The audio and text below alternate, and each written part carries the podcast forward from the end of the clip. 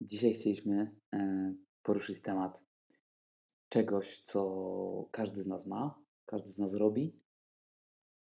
I niektórzy się przyznają, a niektórzy się nie przyznają. I teraz to nie jest tak y, straszne, jak to brzmi póki co, bo chodzi nam o guilty pleasures. E, I teraz kiedyś się tym zastanawiałem już i pomyślałem sobie, że samo określenie guilty pleasure jest głupie. Y, I w ogóle implikuje, że musimy się wstydzić tego, że coś nam się podoba. I czaję, że są odjechane rzeczy, które ludzie lubią i to są serio takie sprawy, którymi, nie wiem, lepiej się nie dzielić, powiedzmy, z różnych powodów społeczno-społecznych. E, ale są takie rzeczy jak, nie wiem, muzyka albo filmy, że lubisz jakiś film i wiesz, że większość ludzi ich nie lubi i macie być wstyd z tego powodu, to jest głupie. Dlaczego, dlaczego jeśli większości się coś nie podoba, to mi się to nie może podobać. I, i czemu mam czuć wstyd z tego powodu, że ja to lubię? W ogóle trudno jest mówić na ten temat, bo ja mam potrzebę opowiedzenia o tym, ale z drugiej strony wiem, że jak powiemy, jakie są rzeczy, które my lubimy jako, jako które mogą być określone przez innych jako guilty pleasures, to w sumie implikujemy, że ktoś może uważać, że my się powinniśmy tego wstydzić. Mhm. Ale trudno trudno i tak musimy o tym powiedzieć, bo to jest bardzo ważny temat. Ale to są rzeczy, to są rzeczy które mam wrażenie powszechnie są uznawane za właśnie takie e, niefajne. Nie wiem, e, no pierwsze co mi przychodzi do głowy to jest ojciec Mateusz, nie?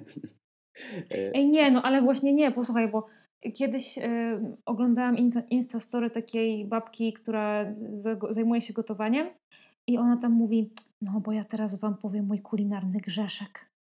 I jak się poznaliśmy z moim facetem, to my jedliśmy tą potrawę i jedliśmy ją cały czas i to jest taki nasz grzeszek. I ja mówię, Jezus, makrele jedli z puszki, nie? No. Albo tam, nie wiem, no ryż z masłem i z cebulą, albo coś w tym stylu. I ona na tym story w końcu mówi, że jedli łososia. I ja tak mówię, no dobra, rozumiem, że jakiś mógł być nieekologiczny czy coś, ale kurde, to jest łosoś, no wiesz, ja się spodziewałam serio jakiejś makreli albo, no nie wiem, czegoś takiego odjazdowego, a ona mówi, że łososia jedli nacieranego czosnkiem. No bo jakby się nacierali tym łososiem, nie? To by było co innego. Tak, to już było, to by było gorzej, ale tak. No w każdym razie chyba chodzi o to, że y, to są rzeczy, których się powinniśmy wstydzić, bo są uważane za obciachowe, ale też chyba po prostu wypada mieć wypada robić w wolnym czasie rzeczy, którymi można by się pochwalić. Mhm. Że na przykład czytasz mądre książki, nie wiem, Tomasza Mana, albo tam jakieś tam, no nie wiem, że, że kontemplujesz sztukę, albo oglądasz tak. albumy z obrazami Rembrandta, że coś Wagnera. takiego.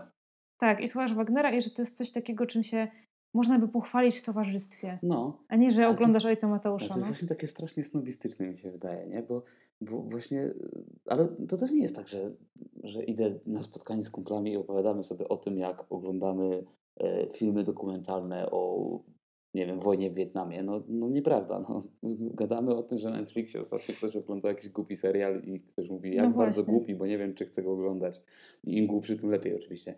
E, no, ale wracając do Ojca Mateusza, to ja na przykład właśnie miałem taki moment, że e, w sensie obejrzałem go kiedyś, już wiem, moi rodzice oglądali, jak jeszcze mieszkałem z rodzicami, to oni oglądali jakieś tam pierwsze sezony Ojca Mateusza. Mm, no i wiesz, że tam szedłem po drodze do pokoju z jakąś herbatą, to patrzę, bo mieliśmy przejściowy pokój, mówię, a, usiądę na chwilę. No i tak zostałem na dwa odcinki. Two hours later. Tak. No i potem, potem, generalnie, y, potem generalnie sobie oglądałem na jakimś tam VOD.pl czy gdzieś tam, w sensie, no ten, ten serwis streamingowy, który ma, który ma TVP. Eee, przypomnę, że to były czasy, kiedy, kiedy oglądanie TVP nie wiązało się jeszcze z, z poczuciem... To jest dopiero, to by było guilty pleasure. Jakby ktoś powiedział, że ogląda TVP, to bym powiedziała, dobra, to jest guilty pleasure. No ale właśnie o to chodzi, nie? Że, e, że jakby ja zdaję sobie sprawę z pewnych mankamentów tego serialu. Ja wiem, że on nie jest ambitny jakby nie przeszkadza mi to, no bo właśnie tego poszukuję, prostej rozrywki, takiego sympatycznego serialu, w którym tam ksiądz jedzie na rowerze i akurat, nie wiem, jak się przewrócił o, o, ten, o wystającą kostkę brukową, to zobaczył ciało i no, tam rozwiązał, rozwiązał sprawę kryminalną. On też nie jest jakoś super zagrany, ale te postacie są sympatyczne. To się po prostu fajnie ogląda. I tyle. I nie wiem, ile obejrzałem odcinków, bo w pewnym momencie oglądałem po kolei, ale potem już przestałem, była przerwa i potem jakoś tak tylko co mi wpadło. No ale jestem pewien, że obejrzałem z 80 odcinków tego. E, no i, i tyle, i spoko. Spra sprawiał mi przyjemność i jestem zadowolony z tego. Teraz jak czasem oglądamy takie rzeczy, y, jakieś właśnie Netflixie i tak dalej, bo Netflix to nie jest obciach, nie? W sensie wiesz, co chodzi? Jakby no mam wiem, wrażenie wiem, w ogóle, tak. że jak się zaczynał Netflix w Polsce, to było takie poczucie, że jak coś jest na Netflixie, to musi być dobre. Tak. Czas to zweryfikował dość mocno, bo oglądałem Tak. dużo chłamu na Netflixie już, ale mm, czy tam na innych tych platformach wszystkich, ale, ale właśnie y, na początku było takie przeświadczenie, więc Netflix był spoko, ale oglądanie Ojca Mateusza na TVP to już było średnie. E, W No, ogóle no. oglądanie serialu w telewizji, nie? A nie w O, a, internecie. a teraz to teraz tak, no faktycznie jest tak, że, że trochę, trochę się to. mm, Znaczy ja nie mam telewizji, więc, więc, więc też dawno już nie oglądałem w, telewi- w telewizji żadnego Ale wiesz, no serialu. na przykład na VOD, nie? No bo wszystko to, co leci w telewizji, możesz potem sobie No obejrzeć tak, na jakiejś no. właśnie pla- platformie typu VOD, więc to jest obciach. Jak na przykład bym powiedziała komuś, znaczy no powiem to teraz przynajmniej wobec, że lubię oglądać brzydule, no to to Mhm. jest taki, że w telewizji serial, to, to moja, wiesz, no mi się to zawsze kojarzyło z tym, że moja babcia siadała przed telewizorem na przykład nie o 15 i Mhm. leciały wszystkie te seriale do 20 i ona wszystkie te seriale łykała jak młody pelikan. Ona po prostu wiedziała, co się dzieje w każdym serialu i, i ona mi coś opowiadała. Ja w ogóle nie miałam pojęcia, o czym ona mówi, czy to jest z pierwszej miłości, czy jest na dobre i na złe, ale ona wszystkie te seriale oglądała po kolei i mi się to zawsze z tym kojarzyło. Oglądanie seriali w telewizji, w telewizji było naznaczone właśnie tym obrazem mojej babci, która tam pyka tym pilotem. A teraz, no Brzydula i Rancho, to tak, zawsze, zawsze. No właśnie y, nigdy nie, ten, nie zajarzyłem jeszcze fenomenu rancha, ale nie dlatego, że coś mi nie pasuje w tym serialu, po prostu nie miałem okazji usiąść i obejrzeć. E, natomiast y, właśnie znam parę osób, które po prostu pochłaniają ten serial i są zachwycone. E, on się chyba już skończył, nie? E, Skończył się i miał powstawać film, tak. A, no właśnie. No, ale wiedziałem, że właśnie tam był jakiś taki moment, że już, że już się skończyło. Ja mam zawsze To moje- dla mnie, dla mnie Rancho to jest kwintesencja polskości po prostu. E, No, w sensie, o wiesz co, mi się przypomniało teraz, serial Plebania. O tak, i ta melodia mi teraz gra w głowie. Tak, ten wokalista był swoją drogą tragiczny, w sensie ten, ten źle był zaśpiewany ten kawałek na początku, ale, ale Plebania też miała coś w sobie takiego, że po prostu to oglądałem, mimo że ona była głupia. W sensie pamiętam, że to za dzieciaka gdzieś tam oglądałem i to po prostu było i w ogóle się nie zastanawiałem, czy to jest dobre, czy nie. E, e, natomiast trochę się bałem pana Janusza Tracza, a potem No ale właśnie, właśnie mi to utkwiło. Od kiedy mi to powiedziałeś, to jak słyszę plebania, to mam od razu skojarzenie, że y, trash, czyli ten taki hultaj łobuz, to jest tak naprawdę w życiu prywatnym gorliwy katolik, a Tak. ksiądz to jest tak naprawdę gorliwy ateista. Tak. I od tej pory po prostu tylko o tym, tylko to mam w głowie. No, ja też się zaskoczyłem. Pamiętam właśnie, że jak czytałem kiedyś, chyba to był wywiad z.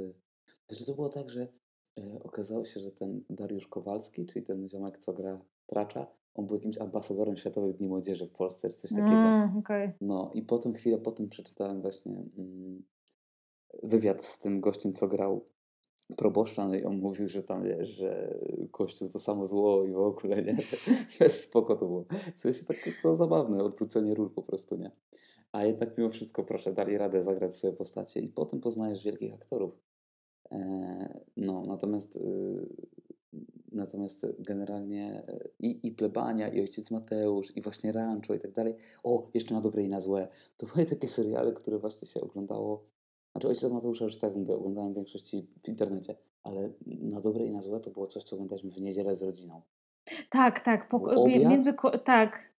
Potem, Ko- obiad, kościół, potem było na dobre i na złe i potem były jakieś tam wiadomości czy coś chyba. to u mnie się rano szło do kościoła. Po obiedzie moi rodzice zawsze kładli się na drzemkę i trzeba było ich obudzić na, na dobre i na złe. I to, było, to, to był rytuał po prostu. Każda niedziela to było na dobre i na złe. Też mama zrobiła jakieś ciasto, coś ten. Siadaliśmy potem po południu i oglądaliśmy razem perypetie lekarzy z Leśnej Góry. E, Tak. no, także bardzo, do momentu, jak mieszkałem z rodzicami, oglądaliśmy na dobre i na złe namiętnie co niedzielę. Potem, znaczy to później chyba zmienili dni, edycji, dni emisji i chyba były w środy jakoś śmiesznie. Nie pamiętam, no ale. A to u, u mnie tak było z na wspólnej. A, no to na wspólnej kojarzy tylko Romana Alkoholika.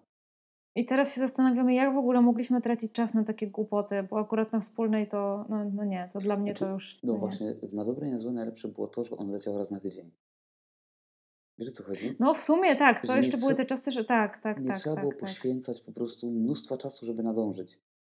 Tak, Bo ja do teraz, pierwsze pytanie, jak mi ktoś poleca jakiś serial, to jest ile jest sezonów i ile jest odcinków, jak długo trwają. Ile trzeba na dro... No, Tak, bo jeśli coś ma trzy sezony po 10 odcinków, to jestem w stanie, to wiem, że jestem w stanie jeszcze to gdzieś kiedyś obejrzeć. Ale pamiętam, że oglądaliśmy z Wiolą The Walking Dead, to na początku nam się bardzo podobało, ale na początku szóstego sezonu się dowiedzieliśmy, że ma być ich 12, to po prostu to, był, to było instant odrzucające doświadczenie. Zobaczyliśmy, aha, dobra, dzięki, koniec. Z miejsca nam się przestało podobać, bo wiedzieliśmy, że nie będziemy mieli tyle chęci, żeby obejrzeć to do końca. E, No, No ale w ogóle to jest takie, to, że ta rozrywka musi być ambitna. Ja w ogóle sobie tak myślę, kto ma na to jeszcze siłę? W sensie idziesz do pracy i musisz się tam jakoś wysilić umysłowo czy fizycznie. mhm. I jak wracasz do domu, to chcesz sobie odpocząć i musisz dać trochę głowie odpocząć, więc no, co lepszego może być niż taka totalnie odmurzająca rozrywka, jakby co, na której się nie musisz skupiać. No, tak samo jest w sumie z aktywnością fizyczną, z jakimś bieganiem czy coś. No, biegasz sobie, idziesz sobie, ubierasz buty, wychodzisz i nie myślisz o niczym, po prostu sobie biegniesz. Tak samo jest z oglądaniem rancza albo plebanii. No po prostu siedzisz się gapisz, że tam się dzieją głupie rzeczy, na których nie musisz się skupiać.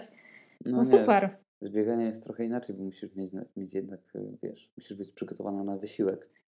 No wiesz, ale nie myślisz o niczym, w sensie to ma być odmurzające, odprężające No tak, no, zajęcie, no rozumiem. wymagające wysiłku, ale jakby, no wiesz o co chodzi, a no tu jest dokładnie to samo. Ale nie, bo musisz kupić sobie puzzle 10 tysięcy elementów ze słonecznikami Van Gogha. No nie, no umówmy się. Jakby trzeba zerwać wreszcie z siebie te kajdany, chociaż to mi się od razu kojarzy z Kaczmarskim i widzę go w tym podkoszulku Tak, takim. I to, to jest nomen Dobra, nie. żonobijce. Tak.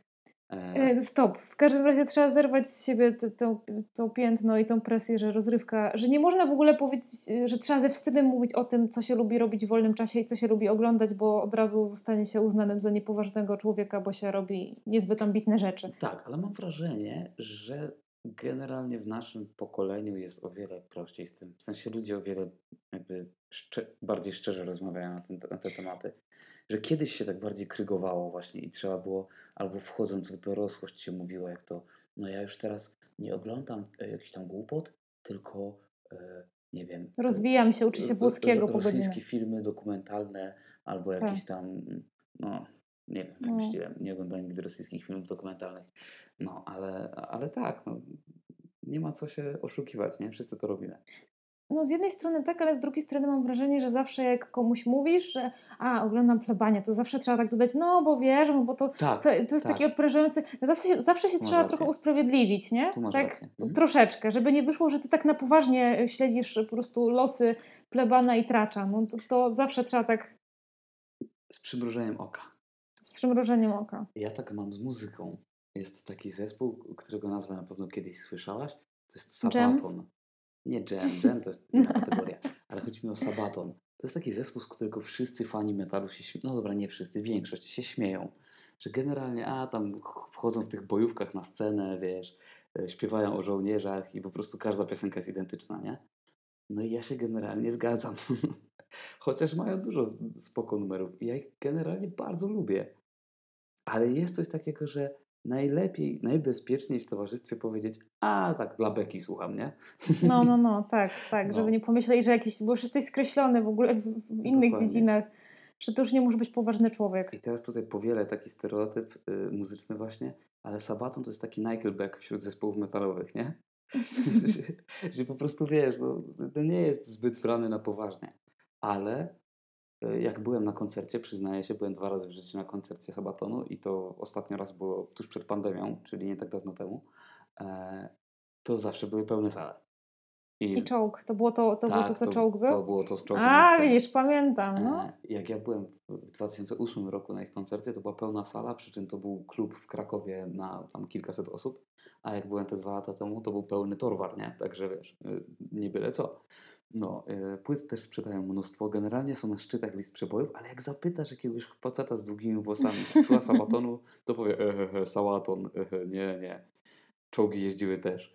E, No, także y, no tak, tak jest często, że się nie chcemy do czegoś przyznać. Albo właśnie, jak jesteś takim hardym metalowcem i słuchasz czegoś innego niż metal.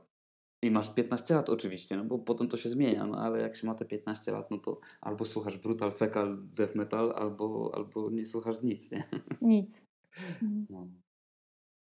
Ja tak mam z Taylor Swift, w sensie bez beki, po prostu lubię ją słuchać, i, lubię jej słuchać i no lubię ją po prostu i nie mam tutaj żadnego, że z Taylor Swift, że to się tak wydaje, że 13-letnie dziewczynki wieszają plakaty nad łóżkiem. No, A ja myślę, że to się z tego, że Taylor Swift kiedyś grała takie naiwne, proste country. W sensie ja wiem, że ona zdobywała super Grammy za te country i w ogóle i to nie było takie, ja to teraz trochę spłyciłem, ale że kojarzyła się z taką e, dziewczynką z gitarą, która sobie stoi na scenie i tak, jedzie żadnych kontrowersji oprócz facetów, ale poza tym no. żadnych kontrowersji, nikt jej nigdy pijanej nie złapał, więc... Znaczy nie o to nawet chodzi, chodzi raczej o muzykę, bo mnie tak na przykład naprawdę in, y, takie pozasceniczne, że tak powiem, tematy nie interesują, e, a przynajmniej staram się, żeby to do mnie nie docierało. Natomiast ja też mega lubię Taylor Swift i bardzo lubię jej. E, mm, kurde, nie pamiętam tytułu. Tą płytę, no, gdzie jest nie... Shake It Off. I Shake 1989. It... No właśnie, bo to ja, ja nie widzę, jak się płyty nazywają liczbami. taki, z ciebie, taki z ciebie fan jest, no, kurde. No, e, no i lubię bardzo tą tą folklor, która była naprawdę przyjemna i zupełnie nikt się tego nie spodziewał, że wygra taką płytę. I proszę, można? Można. O, na przykład Coldplay to też jest taki, to jest taki artysta, który, mm, który sprawia, że, że, że inaczej, jakby społeczność zgromadzona wokół sprawia, że, że jednak jest to guilty pleasure. Ja lubię bardzo Coldplaya, e, w sensie niektóre ich płyty, bo na przykład pierwsze mnie w ogóle nie nawilżają, ale bardzo lubię Milo Zailoto. To jest płyta, przy której oni się sprzedali, więc to jest chyba najgorszy wybór, jaki można. E, jaki, znaczy naj, najgorsza płyta, jaką można wybrać na ulubioną, bo ci diehard fani Coldplaya już jej nie lubią, a tamci, którzy nigdy nie lubili Coldplaya uważają, że to jest jeszcze gorsze niż poprzednie. no, a mi się bardzo podoba. I przyznam, że po tej płycie już przestałem ich trochę śledzić i tam nie bardzo wiem, co grają. Chociaż ostatnio wydali jakiś utwór, który ma 10 minut i śmiałem się z kumplem, że jak już Coldplay nagry nagrywa utwory progresywne, to świat się kończy. No, ale widać, że szukają czegoś, nagrywają nowe rzeczy, a nie ciągle w kółko to samo. I ja wiem, że o muzyce dużo gadam, ale jak sobie myślę, że właśnie ludzie się śmieją z takiego sałatonu, że gra ciągle to samo, albo nie wiem. No, to jest sporo takich, takich zespołów, które odgrywają za to krytykę, ale jak usłyszy ktoś ACDC, którzy od 40 lat grają dokładnie o to samo. Na trzech chwytach, które są poprzekładane w różny sposób. I wszyscy, ACDC, ja mam alergię. gatunku. Ja mówię, kurde, przecież to jest ten sam case. To jest ten sam problem, co ma Sabaton, czy tam multum innych zespołów. Tylko czemu akurat w tym przypadku to jest spoko, nie? Ja mam alergię na ACDC, to jest no, jam ACDC to jest ten sam burek, przykro mi.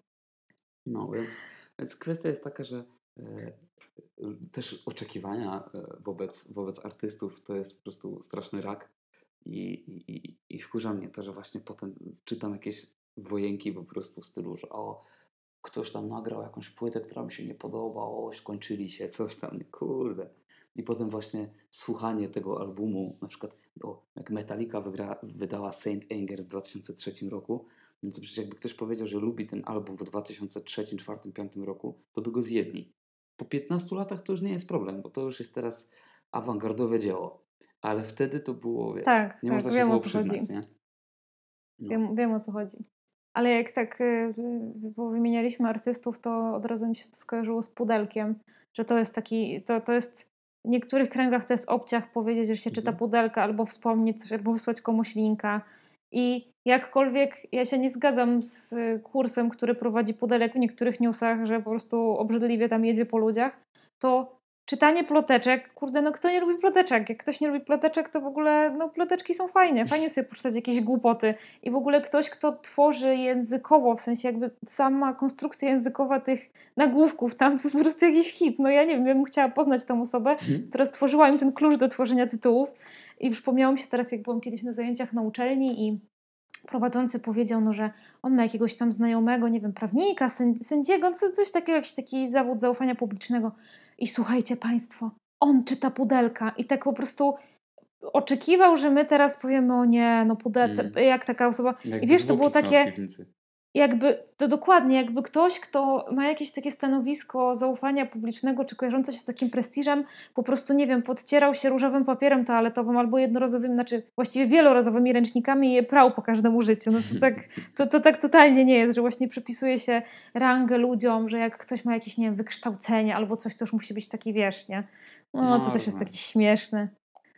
Że już musi być fancy we wszystkim. No to, to ja zawsze tak powtarzam, że że e, te pewne oczekiwania wobec osób publicznych i właśnie na przykład wobec artystów też są zupełnie, zupełnie z czapy. E, taki jest no przykład. No chyba, że to jest Magda Gessler, to wtedy nie. Jest taki przykład y, muzyka, którego bardzo lubię. On gra taką jakby, no nie wiem, on by się pewnie obraził, jakby mnie usłyszał, ale no to jest coś w rodzaju poezji śpiewanej, tylko z powiedzmy bogatszym instrumentarium niż, typowe, niż typowa poezja śpiewana, bo to nie jest właśnie kaczmarski z gitarą akustyczną i, e, i wiesz, napierniczaniem z całej siły w struny, no, tylko gra, naprawdę fajne numery ma. E, to jest Robert Kasprzycki i, i jak byłem na koncercie, to byłem na przykład mega taki rozczarowany tym, w jaki sposób on prowadzi konferencjerkę, bo spodziewałem się, że on jak pisze takie, wiesz, piosenki z takimi mhm. mądrymi tekstami w ogóle, to będzie tak cały czas mówił. A on, wiesz, jakieś głupie żarty rzucał, przeklinał jak się bawicie. No, przerabiał jakieś polskie hity y, z jakimiś głupimi tekstami na przykład y, podczas koncertu. Mhm. I no z perspektywy czasu myślę sobie, że no po prostu taką ma formę wyrazu i jakby problemem były moje oczekiwania, a nie on. On był, tak, on był tak. chyba sobą, tak zakładam. Albo przynajmniej odgrywał tę rolę, którą chciał. A ja sobie wymyśliłem, że on będzie inny i już miałem z tym problem, nie? Na początku. No. Ale ja mam, e, dla mnie taką mega fajną postacią jest Robert Makłowicz, no bo w czasach jak my byliśmy mali, to Robert Makłowicz leciał tam gdzieś zawsze między kościołem a obiadem mniej więcej w mhm. telewizji. No i gdzieś się tam go oglądało tak z doskoku, nie? I to była taka postać, no, że wszyscy znali programy Roberta Makłowicza, okej, okay. tak. ale teraz po prostu to, to jest tak międzypokoleniowa figura, że mam wrażenie, że teraz my go jakby, to, wiesz, jakby otaczamy większą czcią niż nasi rodzice, kiedy on tak naprawdę był. Mam wrażenie, że teraz przypadł po prostu szczyt jego popularności tak naprawdę, no, a nie w tych czasach, kiedy wiesz. To widać, no. jest pełno reklam z Makłowiczem teraz wszędzie. Tak, tak, tak. się tak. właśnie, kiedy mi wyskoczy z nomen omen lodówki. Lodówki. E, no, ale jakby nie przeszkadza mi to w ogóle. Bo też czaję, że ma swoje 5 minut, więc je wykorzystuje. Co teraz zarobi na reklamach, to nie będzie musiał robić na emeryturze. E, natomiast. E, no ale nikt teraz nie powie, że Makłowicz to jest wiesz, guilty pleasure, nie? Bo kiedyś no tam nie. rodzice oglądali, jak gotował. No nie, faktycznie. No ale wiesz, no, jak, jakoś tak się potoczyły jego losy, że, że nadal, nadal utrzymuje tą popularność, a może nawet jest właśnie tak, jak mówisz, wyższa niż kiedykolwiek. Mało, jakbyś powiedział, że nie znasz Roberta Makłowicza albo nie tak. oglądasz Roberta, to by był obciach dopiero. Mhm. Ale to ja też jest śmieszne. Ja mi się wydaje, że właśnie jeśli chodzi o tych młodych, tych ludzi w naszym wieku, e, skoro już tak sobie pochlebiamy, e, to wydaje mi się, że właśnie no my, jako pokolenie, nie oglądamy programów kulinarnych Roberta Makłowicza. My pamiętamy te programy kulinarne, ale teraz. To prawda, tak. tak raczej tak, wiesz. No może, może tak. Raczej oglądamy jego, kojarzymy go właśnie z różnych tak, akcji. Tak, jako teraz. postać, a nie. Tak. No, dok dokładnie. No, ja na przykład bardzo, bardzo szanowałem jego program, ponieważ jako młody człowiek byłem mega zajarany historią. I lubiłem, jak on właśnie jechał gdzieś tam do Gruzji i opowiadał, że tutaj, tutaj, moi drodzy, 25 lat temu jeszcze coś tam się wydarzyło. Nie? Super to było. To bardzo lubiłem, bo on nie też, że robił właśnie dania regionalne, to, e, to oprócz tego właśnie opowiadał o tych miejscach.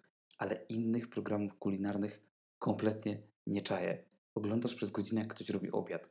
Albo, albo jak ktoś jest Gordonem Ramsejem, robi obiad i obraża ludzi. W sensie nie czaję. I no nie czaję, po prostu nie czaję. Jak ja zobaczyłem kiedyś tam jakiś fragment mm, właśnie programu Gordona Ramseya, to się zastanawiam, jakby czy ktoś go lubi. Ja zdaję sobie sprawę, że on odgrywa pewną postać pewnie i może jest super sympatyczny w rzeczywistości, tak samo jak ponoć Robert Makłowicz w rzeczywistości wcale nie jest sympatyczny. Ale y, no, ale nie wiem, jakoś tak nie widzę w tym właśnie żadnej przyjemności dla siebie. Ale to nawiązując do naszych poprzednich odcinków, to jak oglądałeś jakiegoś Masterchefa, to dopiero musiałeś pomyśleć, że tyle się nagotują, jeszcze potem muszą pozmywać. No, no tak. No tak. Właśnie o to chodzi, że jeszcze na przykład tam pięć osób gotuje naraz. Nie wiem, w którymś programie była taka formuła, że oni stoją koło siebie i gotują. I robią tam pełno syfu i w ogóle. Ja się zastanawiam, czy ktoś to przynajmniej zje potem na koniec. Bo ci jurorzy to tam pociągają widelec, w tym powiedzą, "Mhm, mhm, konsystencja nie taka, proszę to wyrzucić do śmieci. I jesteś kanapką z idioty i położy dwa tosty na jednym, na drugim. Jezu, jak to jest głupie. No ale tak jak mówię, no znowu, jak ktoś lubi, Musi to, jak ktoś lubi, to sobie ogląda, nie? Ja tego nie czaję, Ale... ale... No ale właśnie to ma wzbudzać emocje, to ma być prosta rozrywka, No więc jakby tak, ludzie tak. gotowali i by ich chwalili albo mówili, hm, niedobre, no to co to za emocje, co to za rozrywka, nie? No. Ale Tak zacząłem mówić, ja tego nie czaję, ale n- nie mam problemu z tym, że ktoś mówi, oglądam programy kulinarne i, i lubię. No i spoko, no ja oglądam Ojca Mateusza, każdy ma Tak. wady. Pewnie. Albo Hotel Paradise na przykład, nie? Albo Mm. jakieś takie tego typu 40 kontra 20. Mam wrażenie, że ktoś, to kto jest.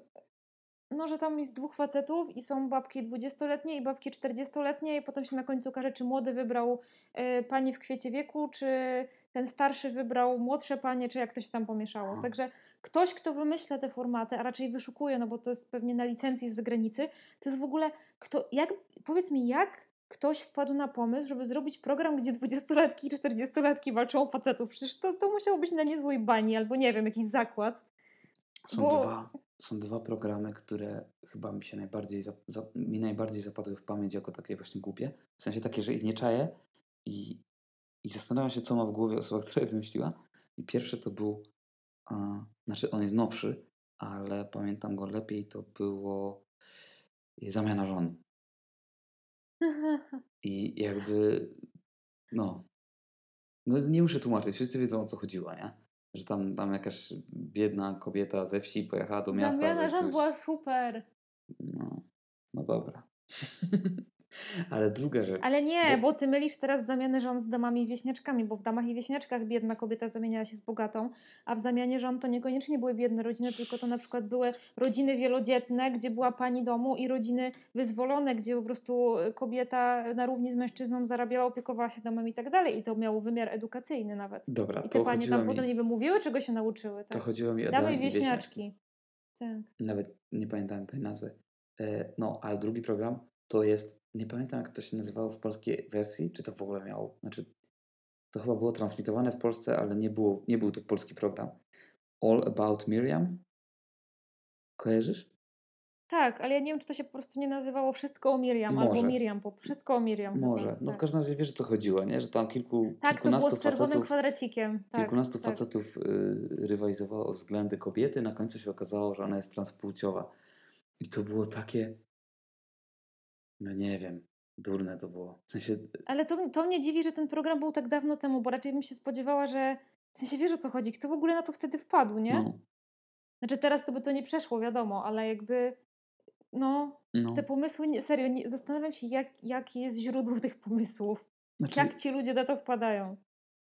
Ja myślę, że to z jednej strony jest, znaczy to wiadomo, że jest głupie, w sensie wiemy, ale jest też przekraczaniem pewnych granic i sprawdzeniem, jak dużo ludzie kupią, nie?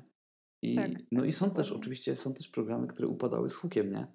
Nie umiem sobie teraz przypomnieć żadnego, żadnego... e, Big Brother, w sensie jakby No nie, no, o, Big Brother o był- wznowienie. No dobra. No nie, ale posłuchaj, ja się zastanawiałam tak z, z punktu widzenia nawet zawodowego, że ten Big Brother, ten jakby pierwowzór był mega sukcesem i spodziewałam Tak. się, że teraz jak jest dostęp do internetu, transmisję 24 można zrobić, jakieś wiesz, MMS-y, SMS-y, to że to będzie teraz mega sukces. A okazało się tak naprawdę, że w sumie, no okej, ci bohaterowie stali się tam gwiazdami, czy tam influencerami bardziej, Mhm. gwiazdami w cudzysłowie oczywiście, no ale wiesz, jakby nie, porównaniu- nie było żadnego sukcesu, nie? Tak, w porównaniu do tego wpływu na społeczeństwo, jakie wywarła pierwsze, wywarły pierwsze edycje, to, to, ta, Tak, to, to- to- wznowienie było tak. no, nic, nic nie warte. Mm, Ale pamiętam, że było jeszcze coś takiego jak Dwa Światy? To była jakaś odpowiedź na Big Brothera właśnie, bo Big Brother był na tvn chyba, a Dwa Światy były na Polsacie potem. I to było takie, e, no taka kopia właściwie i to w ogóle nie ten, bo najpierw był bar i bar to tam jeszcze coś, Tak. coś zawojował, a potem były Dwa Światy czy coś takiego, czy dwie połówki? Nie wiem. Kojarzy mi się, że w logo było jabłko, ale równie dobrze mogę to źle A, pamiętać. no i czekaj, i twój, a propos dwóch połówek, to twój ulubiony, od- ulubiony program Ślub od pierwszego wejrzenia. Jezu, nie, to jest też strasznie głupie. Ale to jest kwestia właśnie tego, czy traktujesz to jako niegroźną rozrywkę, czy... y, no w sensie zastanawiam się, jak uczestnicy, wiesz o co chodzi, do tego Mhm. podchodzą, nie? No ale to, W sensie, to jest ja czasem mam taki dylemat właśnie, czy to jest etyczne i tak dalej, ale potem sobie myślę, że ci ludzie są jakby w pełni władz umysłowych, tak? No nie mogą Można się zastanawiać nad niektórymi, ale... No wiesz, ale chodzi o to, że musieli wyrazić zgodę, tak? Nikt ich nie mógł przymusić, więc jeśli oni uważają, że to jest, to ja tak mam na przykład, o mój program, który lubię, Rolnicy z Podlasia. Mhm. I tam jest dwóch takich biednych rolników, którzy trochę są tacy, wiesz, niedomyci, siedzą nad lodówką, rozlewają gorzołkę i tam y, wpada sanepid, bo mają syf, no nie sanepid, tylko tam jakiś inspektor, coś tam mają syf w oborze, nie? Mhm. I ja no to tak patrzę trochę, wiesz, z przymrużeniem oka, ale jakby im nikt krzywdy nie robi, oni się na to zgodzili, dla, mi to dostarcza rozrywki, więc w sumie jakby czemu nie, nie? No wiem, że te granice się coraz mocniej przesuwają, ale jakby dopóki tam, nie wiem, nie pokazują przedszkolaków, które uwikłane w jakieś zagadki w przedszkolu muszą, wiesz, się tam bić czy walczyć o przetrwanie, to Escape room dla przedszkolaków. Igrzyska śmierci przedszkolaków. Ja bym to oglądał. Ale wiesz, takie igrzyska śmierci, wiesz, takie na luzie, takie bez, bez lejącej się krwi. Ale ja jestem pewna, że rodzic, jakiś rodzic by się zgodził na to i to mnie Labirynt dla przeraża. przedszkolaków taki z przeszkodami, jakimiś zagadkami, ale to by było dobre. Jest w ogóle coś takiego jak escape room dla dzieci. E, Był, był kiedyś chyba w Katowicach i, i na pewno gdzieś jeszcze jest. I to było na zasadzie takiej, że rodzice są jakby na miejscu i obserwują dzieci, które się bawią w środku i mogą im dawać wskazówki, bo tam widzą na kamerach, gdzie oni są i tak dalej. I To Mhm. spoko, podoba mi się to. No. Już od, odbiegliśmy daleko. Ale w No. ogóle y, też y, te wszystkie reality show to jest jeden, jeden worek, ale drugi worek to są paradokumenty. W stylu mój ulubiony, para, znaczy właściwie nie pamiętam nawet jak się nazywa ten paradokument na sygnale. Jakiś taki pa, w ogóle paramedyczne, to są Mhm. moje ulubione programy. I pamiętam taki program, jakiś właśnie chyba na sygnale czy coś, że pogotowie zostało wezwane do faceta, który uciekając od kochanki przed jej mężem, Opowiadałaś mi to. na, nadział się odbytem na jakiś palik w ogrodzie. Tak, No i po prostu cała ta akcja, jak ten mąż do nich dopada, y, ci z tej karetki próbują go jakąś taką piłą y, znalezioną w szopie odciąć z tym, pakują go z tą belką w tym tyłku do ambulansu. W międzyczasie ten mąż wybiega i bije jakiegoś jednego z tych po prostu ludzi z karetki. No, wspaniałe to było, wspaniałe. No, ale y, ja sobie. Najważniejsza rzecz, która dotyczy paradokumentów, jest dla mnie po prostu y, jakby odkrywcza. Znaczy, to jak, jak sobie to uświadomiłem, to pomyślałem sobie, że jest to odkrywcza myśl. To to, że y, ludzie w paradokumentach, jak się słucha tych dialogów, to one brzmią tak idiotycznie. Tak, A tak, potem sobie tak. uświadamiasz, że ludzie nie mówią tak jak w filmach, tylko ludzie mówią właśnie dokładnie tak jak w paradokumentach. Tak, tak. Wiesz, jak siedzisz sobie w kuchni przy śniadaniu i, gadasz z kimś, to, to właśnie tak to jest, że jąkasz się, że mówisz e. I że właśnie oni po to biorą statystów, żeby to wyglądało jak najbardziej naturalnie, Tak, nie? i to jest naturalne. Właśnie o to chodzi, że wydaje się, że to jest sztuczne, ale to brzmi bardziej naturalnie niż najlepsze dialogi rozpisane w kinie. Mnie, mnie mega zawsze fascynuje niski próg, w ogóle jak niski jest próg wejścia w zaangażowanie się w paradokumenty, że idziesz sobie właśnie tak jak mówię z kuchni, patrzysz tam gdzieś na telewizor w oddali i coś się dzieje i niby stoisz na chwilę mówisz takie bzdury w ogóle bez sensu, Mhm. ale potem tak się wciągasz w tę akcję Tak. i zastanawiasz się, czy ten ksiądz będzie kochankiem, czy ten ksiądz ma babę, czy coś tam, nie? Mhm. Po prostu pamiętam, y, przypomina mi się od razu historia, jak em, byłam w górach na nartach i jakoś tak zawsze było, że, że byłam u takiej pani gospodyni, do której po prostu przychodziło się też na obiad po nartach i ona tam miała, tak jak w każdym góralskim domu, że jakby na dole był salon połączony z kuchnią i ona jak tam gotowała, to miała włączony przy naszym stole telewizor Mhm. na którym oglądała jakieś paradokumenty. Ona przychodziła z tej kuchni i mówiła, i co, i co, zabił ją? No i co, jak to się skończyło? I wiesz, i ona po prostu stała i ona była tak zaangażowana w tą akcję, że jak my się tylko oderwaliśmy trochę nad talerz, to ona już nam, wiesz, nad, nad- nadganiała i opowiadała, co tam się stało, żebyśmy nie stracili ani ułamka. I ja się naprawdę potem wkręciłam i Wow, autentycznie was- siedziałam i się zastanawiałam, jak to się skończy. No.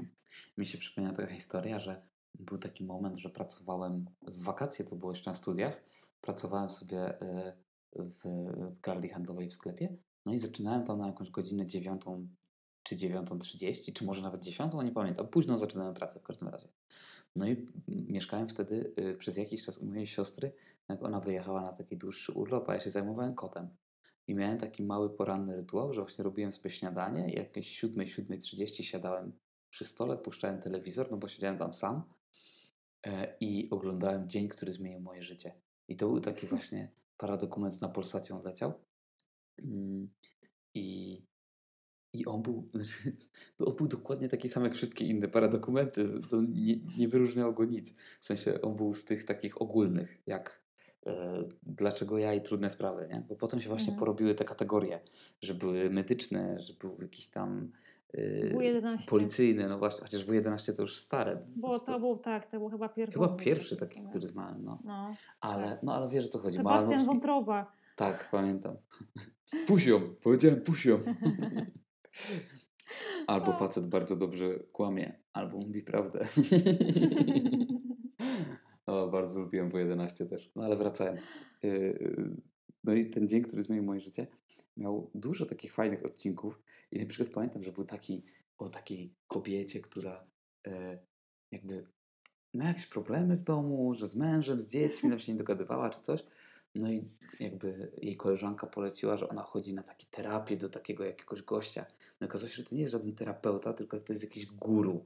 No siedzi w takich białych szatach, ma długie włosy i tam zapala Mm. jakieś kadzidła i tam robią jakąś medytację. No i oczywiście on zaczął wyłudzać od nich grube pieniądze, nie? No ona potem, potem doszło do tego, że ona wykradała pieniądze, wiesz, z konta mężowi, żeby właśnie zapłacić temu guru za, za jakieś tam sesje. Ale no i to wciągało, to była prosta historia, taka wiesz, ale wciągało. I no, wiesz, jak się skończy, to jest najlepsze, nie? Że wiesz, Tak. jak się skończy. I, ale najgorsze w tym wszystkim jest to, że nie puszczali tego właśnie, nie było to w internecie do obejrzenia, bo jakby, powiem ci, jakby teraz trudne sprawy wjechały na Netflixa, to jestem przekonany, żebym oglądał. A tam najgorsze były te reklamy, które się, w, wiesz, w najgorszym momencie włączały, a potem oni nie mogli zacząć w tym momencie, w którym skończyli. Tylko oni robili najpierw Tak, powtórkę. tak, i o Jezu, najgorsze Przed ostatnimi scenami powtórka jechała przez cały odcinek i powtórka trwała chyba z 7 minut, żeby później puścić 3-minutowe zakończenie. było. Tak, i to tak, było- Więc można było w sumie zobaczyć jak na wspólnej, tylko w sobotę powtórki i Tak, git, tak. nie? No, także to był najgorszy, teraz- najgorszy element tego. Teraz sobie tak pomyślałam, bo ostatnio przeczytałam, no co w sumie chyba jest takie dosyć logiczne, że mózg lubi sobie upraszczać i jak patrzysz na przykład na granatowe ściany, na, na których stoi meblościanka, Mhm. to jakby twój mózg przyjmuje za pewnik, że za tą meblościanką też jest granatowo. I bardzo byś się zdziwił, jakbyś odsunął szafę i zobaczył, że tam jest zielono na przykład, nie? Więc w sumie jak oglądasz komedie romantyczne, to ja pewnie ci się przypomniało, jak odsunąłeś meble, bo chciałeś sobie przemeblować pokój. tak, tak. Kiedyś była taka historia, że właśnie przyszło mi do głowy, jak jeszcze mieszkałem u rodziców, że przemebluję sobie pokój, w sensie zmienię sobie ułożenie mebli, bo chciałem coś odświeżyć na chwilę. I wpadłem na ten pomysł o 23. I zacząłem przesuwać meble. I przesunąłem wszystko oprócz szafy. I szafa miała być ostatnia. I w momencie, jak odsunąłem szafę, to okazało się, że za szafą jest niepomalowane. Tam stara tapeta była, nie pamiętam po prostu. Okazało się, że, że mój tata stwierdził, że nikt nie będzie tej szafy przesuwał. I w momencie, jak robię, nie wiem, czy się skończyła tapeta, czy coś. Chyba mi się skończyła tapeta i stwierdzili, że, że nie będą jechać do, do sklepu i kupować specjalnie całą rolkę, skoro i tak tam nikt nie zagląda. No i musiałem wszystko odkręcić i skończyłem o wpół do drugiej i poszedłem spać totalnie zmęczony i pokój wyglądał dokładnie tak samo jak wcześniej. No czyli właśnie przez uproszczenie, y, Tak. akurat w Twoim przypadku to nie posłużyło, ale Nie. ogólnie mózg sobie upraszcza. No Mhm. więc jak oglądasz komedię romantyczną, to dokładnie wiesz, jak to się skończy. No i na tym Tak. polega jakby przyjemność tej rozrywki, że nie musisz jakby zaangażować jakichś bardzo zaawansowanych procesów myślowych. I tak samo jest w tych paradokumentach, że ty kurde wiesz, jak to się skończy, Mhm. ale oglądasz w napięciu, no bo to jest, to jest chyba też ciekawe, dlatego że wiesz, jak się skończy. I niby tu jest takie napięcie i akcja, i myślisz, nie, kurde, to się już tak nie skończy, ale gdzieś tam z tyłu głowy dokładnie wiesz, że to się tak No, skończy. Tak, no ale to tak z wieloma I chociaż para, życie cię rozczaruje, ale paradokument cię nie rozczaruje. jest. Ja myślę, że moglibyśmy zakończyć tą sentencją, bo była bardzo poetycka. Amen. Tak, No to więc pa. oglądajcie ogólnie co chcecie, Słuchajcie, czego róbcie co chcecie. chcecie Proszę i nie wstydźcie się. Tak. y, Chyba, że smarujecie się łososiem. To wtedy Albo słuchacie dżemu, to w wtedy niektórych kręgach może warto pominąć to milczenie. tak. Albo znajdźcie sobie ludzi, otaczajcie się takimi ludźmi, z którymi możecie rozmawiać o guilty pleasures. I wtedy one wcale nie są guilty. Tak. Z takimi, którzy mają taki sam poziom siary, akceptacji na taki sam poziom siary. Właśnie a propos siary. Mm. No kurde, killer, klasyka, ale głupie, Głupie. Poranek kojota ale klasyka. głupszy. No, ale Ale- klasyka. Także pamiętajcie, że jak teraz macie jakiś guilty pleasure, to za 10 lat ono będzie klasyką. No. I już. To tak, tak może być. Masz rację. No, wszystko gra. To cześć. No, do widzenia.